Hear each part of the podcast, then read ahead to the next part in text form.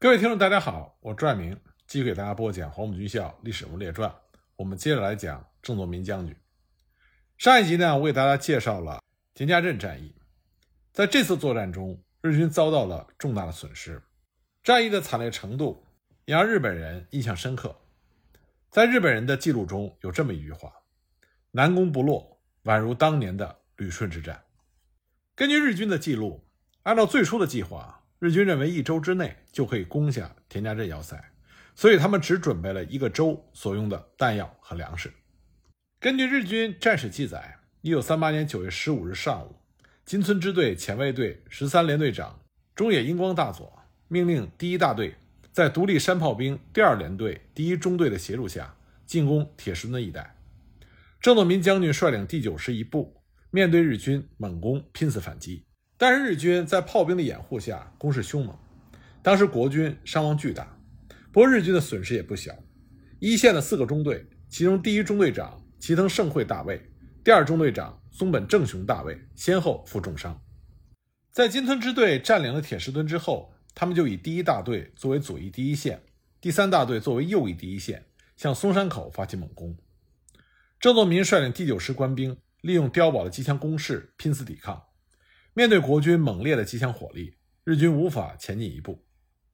在日军战史中写道：“支队从十五日傍晚开始攻击前进阵地，但敌人的抵抗非常顽强，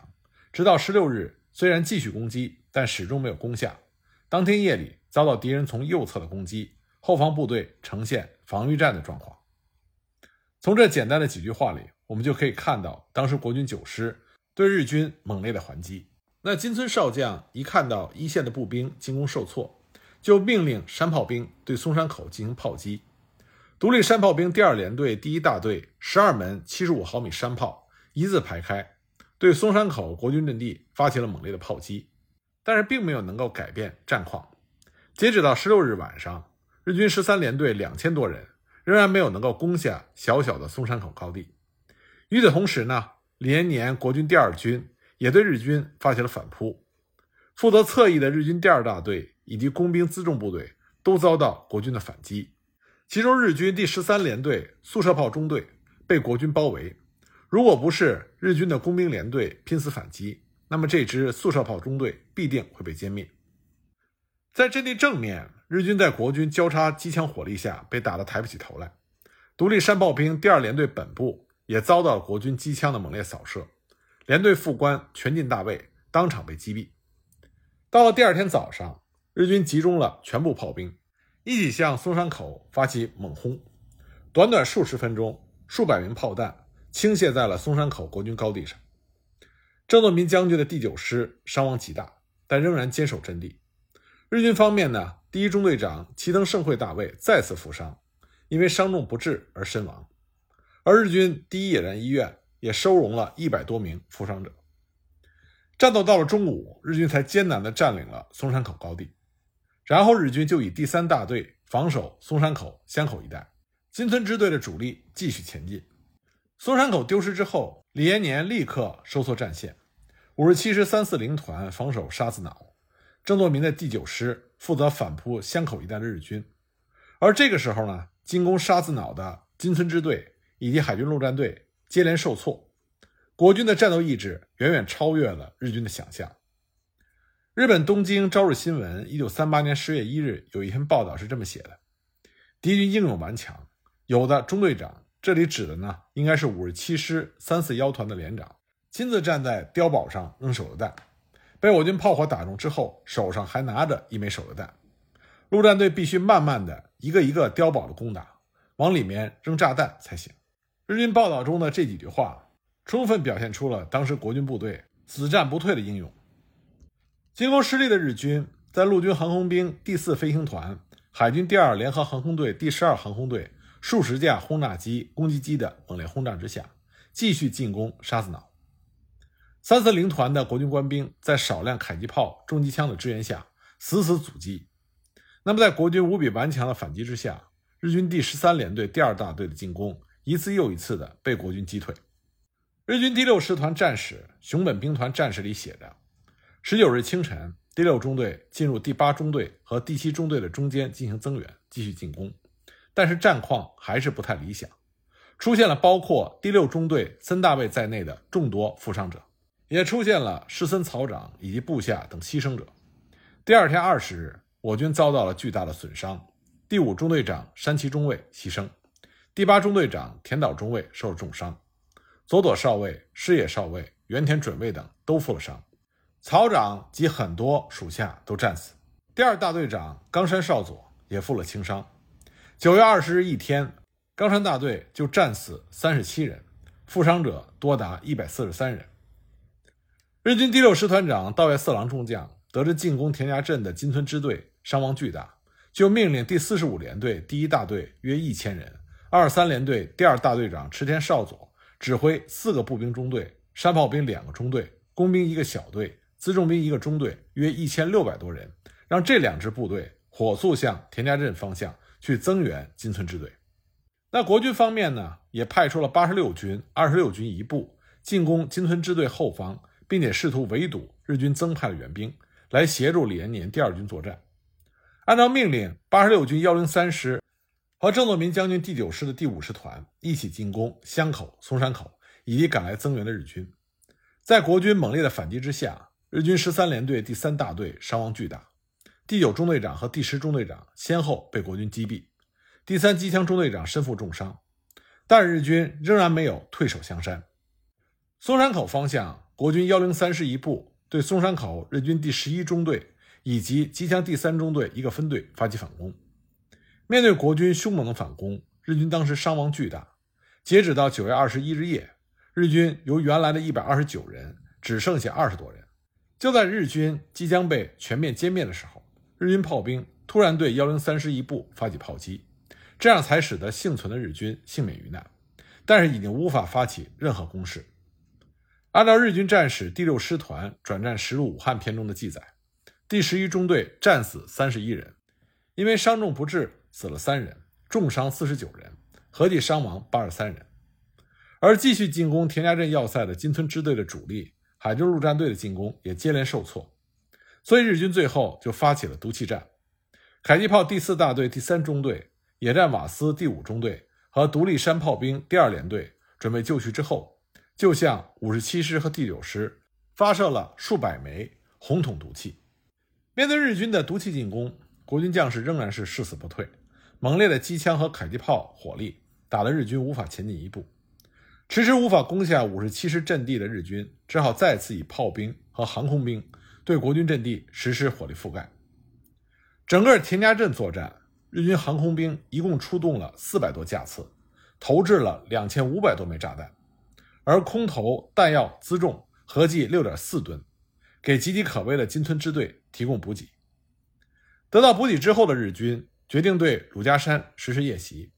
结果作战中第一大队本部和大队的主力失去了联系。失望沮丧的第十三联队第一大队大队长白滨少佐准备举刀自杀，结果被部下阻止。海军方面呢，三支海军陆战队面对国军的拼死阻击，也是损失巨大。日本东京朝日新闻九月三十日发表的报道，标题就是“南攻不落，宛如当年的旅顺之战”，来表达田家镇要塞战役的残酷。战斗到最后，由于国军八十六军和二十六军一部。没有能够阻止日军的增援部队和金井支队会合，再加上日本海军陆战队连续攻克了田家镇要塞的数个炮台，而坚守田家镇的李延年的第二军也是伤亡惨重，如果不撤退，随时有可能被日军合围。所以呢，国军才在九月二十九日下午放弃了田家镇要塞。日军虽然占领了田家镇要塞，但是伤亡巨大，十三联队管辖的十二个中队长几乎是伤亡殆尽。在日军战史中清楚地写道：根据第一野战病院十月八日的报告，自九月十五日以来，截至十月一日，金村支队阵亡六百七十五人，重伤不治约一百人，病死五十人，伤员约一千六百人，病员约四百人，合计达到两千八百二十五人。当然，这份数据中包含了增援的两个步兵大队，但是因为他们参战时间比较晚，伤亡不可能比十三联队还要多。所以可以推测，十三联队的伤亡绝不会低于一千七百多人。按照日军连队伤亡百分之三十五就算重创，伤亡百分之五十就算失去战斗力的算法，那么日军十三联队实际上已经丧失了战斗力。在接到了撤退命令之后，郑作民率领第九师向鄂南湘北转进，结果在途中呢再次和日军遭遇，激战数周才避开了日军，转移到湖南耒阳休整。郑作民对于这次在武汉会战中没有能够最终保住阵地，一直是耿耿于怀。他转移到湘南之后，曾经给他的同乡、时任西安行营团长的陈玉武写信，信中语气悲愤地提到，在武汉。未与阵地共存亡，于心有愧。郑作民率领第九师在耒阳进行了三个月的休整，在休整期间，他把满腔的热忱、抗日卫国的精神都倾注于部队的紧张而艰辛的训练中。每次训练，他都要亲临现场，细心教导，严格监督，并且继续发扬他从严治军的作风，严肃军纪，严格执法，对官兵中的赌博、骚扰百姓、践踏庄稼。贪污克扣军饷等，一律是严惩不贷，就连他的亲信和亲戚也不例外。有一次，他的亲外甥特务连连长李中原因为贪污了一百银元，经过郑作民亲自审讯核实之后，给予了严厉的军纪处罚。一九三九年春，郑作民晋升为第二军中将副军长兼第九师师长。这会儿，日军在桂南发起了大规模进攻。十一月，郑作民所在的第二军奉命进军桂南。扼守九塘、八塘，协助防御昆仑关。郑作民在出征的途中就已经知道形势险恶，所以早就抱定了牺牲的决心，写下了誓言和遗嘱。在给家中的遗书中，他写道：“国家兴亡，匹夫有责。日寇不赶出中国，中国就将沦丧。我身为中华男儿，尽忠不能尽孝，即使战死沙场，也绝不丢失半寸国土，是与阵地共存亡。”他在战前的动员大会上对他麾下的将士们说：“我们都是中华男儿，谁没有国，谁没有家。如今国破家亡，作为军人，只有誓死和日寇血战到底。”他麾下的官兵为之受到极大的鼓舞，纷纷写下了誓与阵地共存亡的誓词。第九师兼程赶到贵州都匀之后，用汽车运送到了广西宾营南，接替第五军昆仑关阵地。那么与日军激战了二十多天。因为第九师经过了一年多的时间休整补充，兵员充足，士气旺盛，所以日军虽然在飞机大炮的掩护之下，连日向第九师的阵地发起猛烈进攻，但是第九师凭借着地利，在友军的配合协同下，给予进攻的日军沉痛的打击。那么日军一看久攻不下，就改变了策略，沿用以往迂回包围的伎俩，抽出了一个支队的兵力，绕道到了宾阳，一举拿下了宾阳。这就直接威胁到了国军昆仑关的侧背，阻断了国军对昆仑关的支援。而昆仑关的国军守军呢，就处于腹背受敌、孤军作战的不利情况，所以只得被迫弃关撤退。而这个时候，沿公路西进的日军趁着国军撤退的机会，猛力向国军冲击。日军炮兵以猛烈的火力向国军射击，日军的飞机呢，也对地面轮番的进行轰炸和扫射。这就使得国军的指挥系统被彻底打乱，顿时呈现散乱的情况，人马在田野里四处奔跑，就连第二军的军长李延年，这个时候也只有几个参谋和随从副官卫士跟随。溃散的官兵在失去指挥的情况下，向着大唐溃退。那么当地民风强悍，人烟稀少，居民大多数是居住在大村寨里，有自己组织的武装和团队守护。国军的散兵游勇。不敢闯入村寨，只好在田野里餐风露宿，就连李延年也不例外。在溃退了两天之后，国军部队才逐渐被收容了起来。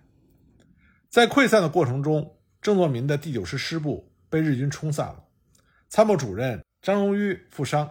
参谋长邓昭彦和副师长夏德贵不知去向。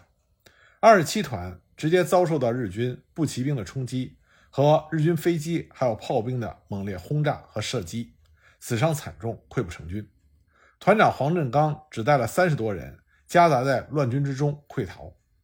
很多负伤的官兵根本没人照管，轻伤的还可以相互搀扶，忍痛随军逃跑。重伤的官兵只好躺在地上，惨遭日军的杀戮。九师炮兵营长杜进秋这时候也只带领着剩下的一百多人，已经没有一门完整的山炮。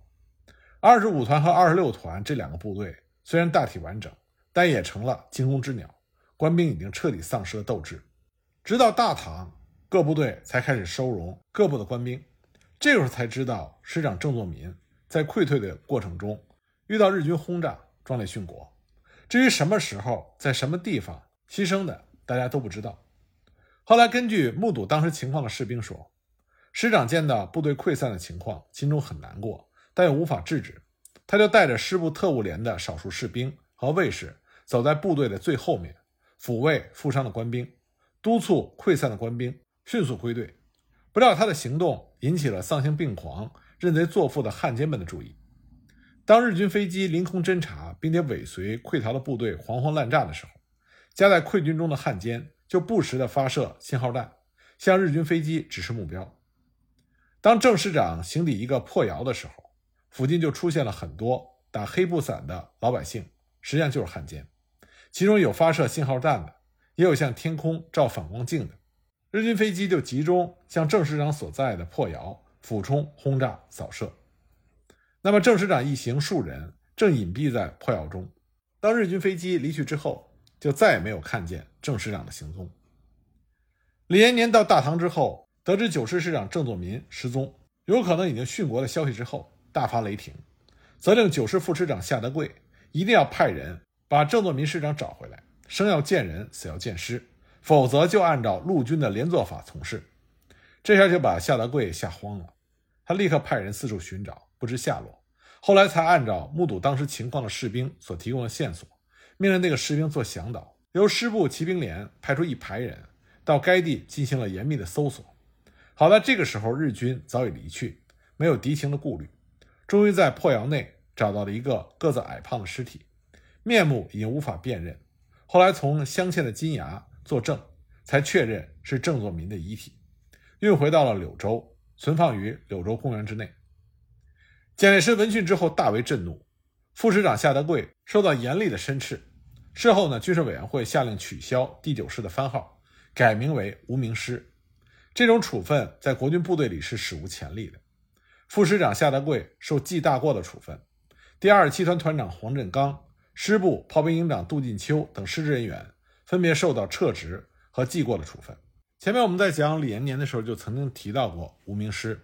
后来呢，无名师知耻而后勇，在抗日战场上有了英勇的表现，所以一九四零年才正式恢复了第九师的番号。郑作民将军的遗体在柳州公园装殓之后。由师参谋长福陵送回到他的老家新田县。当时，新田县城各政府机关和在校学生组织了规模空前的迎灵和吊唁活动，在庄严肃穆的灵堂内挂满了国民党党政军要员以及各界知名人士的挽联和悼词。南京政府为了追念郑作民将军的功绩，派专人到新田县高山村，将郑作民将军的尸体另行装棺，移至到南岳衡山忠烈祠。并且为其举行了国葬，数碑立传于忠烈祠右旁的山上。蒋介石亲笔题词：“马革裹尸还万里，虎贲忠烈壮千秋。”郑作民将军抗日殉国的消息传到延安之后，毛泽东、朱德也亲自主持召开了郑作民将军追悼会，并且向郑将军的家属发了唁电，对于郑作民将军治军严明、爱国杀敌、英勇善战、不怕牺牲的精神给予了高度的评价。一九八八年七月三十日，湖南省人民政府正式追认郑作民将军为革命烈士。